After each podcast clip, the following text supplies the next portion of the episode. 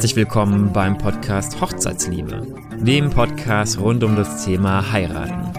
Mein Name ist Timo Raab, ich bin Hochzeitsfotograf aus Aschaffenburg und ich wünsche dir viel Spaß bei diesem Podcast.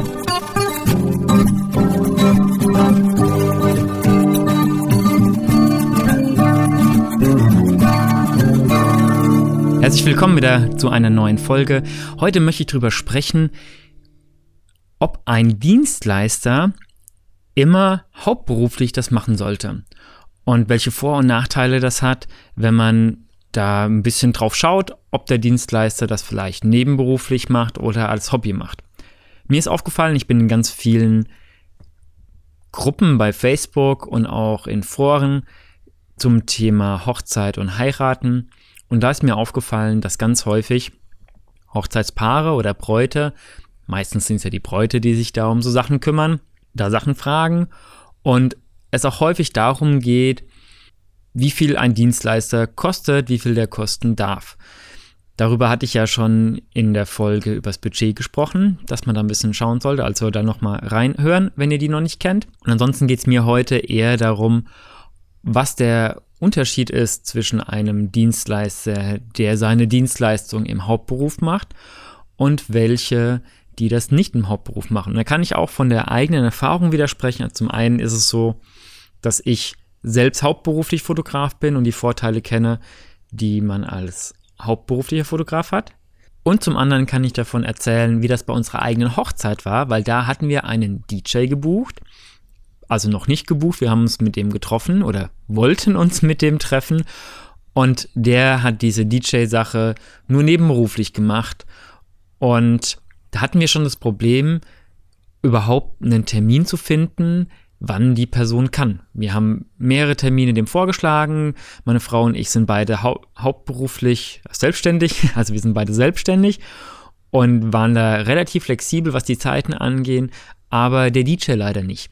Der hat uns dann häufig vertröstet, wir haben Termine ausgemacht, der hat die versemmelt und hat da nicht dran gedacht und hat auch nicht, als wir nachgefragt haben, kam dann auch immer, oh Mist, ja, gestern musste ich lange arbeiten und dann habe ich vergessen, wie ich nach Hause gekommen bin, dass ich mich ja noch bei euch melden wollte. Und das ging dann so drei, vier Mal hin und her und irgendwann hatte ich dann da keine Lust mehr drauf, weil mir persönlich kommt es halt schon drauf an oder mir ist es wichtig, dass ein Dienstleister auch dementsprechend zuverlässig ist. Und ich habe halt die Erfahrung gemacht, dass Leute, die das nebenberuflich machen oder als Hobby machen und das anbieten, dass da ganz häufig die, ja, der, der Wille dazu oder die Zuverlässigkeit da fehlen und dass deswegen das dann manchmal nicht ganz so gut wird.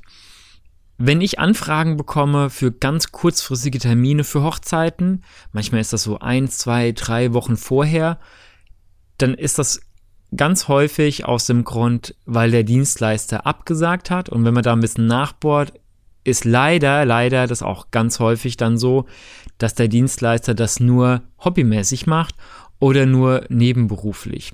Ich hatte das vor ein, zwei Jahren bei einer Braut. Ganz, ganz tolles Brautpaar und die haben mich gebucht gehabt ab der Trauung, ab nachmittags um zwei bis abends zur Feier und alles super. Und ihr Bekannter der wollte die Fotos machen vom Getting Ready. Soweit, so gut, überhaupt kein Problem, hat mich auch als Dienstleister nicht wirklich gestört. Und vier Tage vor der Hochzeit hat mich die Braut angeschrieben und mich gefragt, ob ich nicht möglicherweise auch schon morgens um 11 Uhr da sein könnte. Oder was um 10, ich glaube um 10 Uhr. Und ich war ja eigentlich erst geplant ab 14 Uhr ungefähr. Und das sind ja doch ein paar Stunden vorher und ich habe dann nachgefragt und gemeint, ja klar, also ich kann an dem Tag, weil an dem Tag, der ist für mich blockiert für euch, da habe ich nur euch im Kalender und ich habe da auch vorher keine Termine. Ich kann dann noch, was ist denn passiert? Und dann kam die Braut auf mich zu und meinte, ja, das sollte eigentlich ein Freund von Ihnen übernehmen, die Fotos, aber der muss jetzt doch arbeiten. Der hat jetzt irgendwie eine Schicht anders gelegt bekommen und muss an dem Tag leider vormittags arbeiten und kann dann erst nachmittags auf die Feier kommen und dementsprechend auch vormittags keine Fotos machen. Das war natürlich jetzt extrem blöd für das Brautpaar. Nehmen wir einfach mal an, dass die mich nicht gebucht hätten für den Tag, sondern die den Bekannten gebucht hätten, also oder der Bekannte das gemacht hätte und der hätte jetzt auf einmal morgens arbeiten müssen und hätte dann dem Brautpaar sagen müssen, ja, tut mir sehr leid, ich kann eure Hochzeit erst um 16 Uhr dann begleiten, weil vorher musste ich jetzt meinen Dienst ändern, weil ein Kollege krank geworden ist und dann kann ich ja nicht einfach nicht da sein auf meiner normalen Arbeit. Deswegen finde ich ganz, ganz wichtig, dass man das immer so ein bisschen im Hinterkopf behält. Der Vorteil natürlich von wem, der das nebenberuflich macht oder im Hobby, ist, dass die, die Dienstleistungen häufig zumindest günstiger anbieten können. Jetzt ist es aber so, dass es einem das ja nicht, nichts bringt, wenn man das günstiger anbietet, wenn man nachher die Leistung nicht zur vollsten Zufriedenheit machen kann.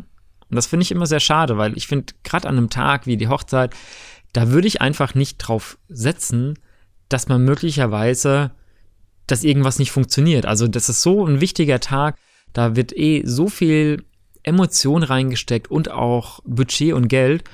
Und dann ist es doch genau der falsche Weg, in dem Punkt zu sparen und nachher vielleicht dazustehen und möglicherweise gar nicht die Dienstleistung in Anspruch zu nehmen oder die Dienstleistung ist nicht so gut, wie sie sein könnte, weil der Dienstleister halt der Meinung war, okay, also nicht der Meinung war, aber weil der dann auf einmal überfordert ist mit dem Ganzen, weil er mit der normalen Arbeit so viel Stress hat oder weil er einfach den Dienst anders wahrnehmen musste, weil sein Arbeitgeber ihm gesagt hat, hier, du musst an dem Tag so und so arbeiten. Ja, das waren es so meine Gedanken mal zu dem Thema, ob ein Dienstleister hauptberuflich das machen sollte oder nicht. Also die Pros für das Nebenberufliche ist ganz klar, dass da der Preis häufiger ein bisschen günstig ist. Aber das wäre es dann auch schon, was mir einfällt, was der einzige Pro-Punkt ist für einen Nebenberuflichen oder halt einen Hobbyisten. Und für den Hauptberuflichen, die Pros sind ganz klar, dass der die Dienstleistung schon viel länger macht. Häufig wirklich, da der Experte ist auf seinem Gebiet und sich extrem gut darin auskennt, die meisten Hauptberuflichen sind da super zuverlässig. Natürlich gibt es da auch schwarze Schafe, die da nicht so zuverlässig sind, aber die haben zumindest schon mal nicht das Problem, dass in ihrem normalen Job, in Anführungszeichen, dass da Dienste verlegt werden und sie auf einmal arbeiten müssen. Sondern die können sich das ja vorher einteilen und sind auch für euch als Hochzeitspaare besser erreichbar. Die kann man auch tagsüber mal anrufen, wenn irgendwas brennt, weil die ja nicht auf ihrer normalen Arbeit sind, weil die es nicht im Nachtdienst machen, im Krankenhaus oder wie auch immer. Wie gesagt, ich möchte auch gar nicht, das soll kein Bashing sein gegen Leute, die das im Hobby machen. Das ist absolut in Ordnung. Und jeder sollte gucken, dass er da das so macht, wie er meint, dass es am besten ist. Aber ihr solltet euch einfach im Hinterkopf behalten, welche Risiken damit auch verbunden sein können. Ja, dann würde ich sagen, ich wünsche euch, wie gehabt, eine schöne Woche eine schöne Planungsphase. Schaut bei mir doch mal in der Gruppe vorbei. Ich habe extra eine Gruppe gemacht auf Facebook, die heißt Hochzeitsliebe, die Gruppe zum Podcast. Da könnt ihr euch auch als Brautpaare austauschen, könnt dort Fragen stellen. Das sind auch andere Dienstleister, da bin auch ich unterwegs und ich helfe euch auch da direkt. Und wenn ihr da Fragen habt, die noch nicht behandelt wurden, dann nehme ich das auch gerne auf und werde dazu eine Folge machen für den Podcast, damit auch ihr gut weiter planen könnt und möglichst viel Infos habt.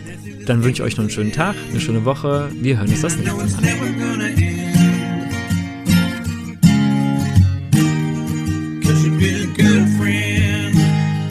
Dir hat diese Folge gefallen? Dann gib mir doch eine positive Bewertung und sage es auch deinen Freunden. Ich freue mich, wenn du das nächste Mal zuhörst, wenn es wieder heißt Podcast Hochzeitsliebe.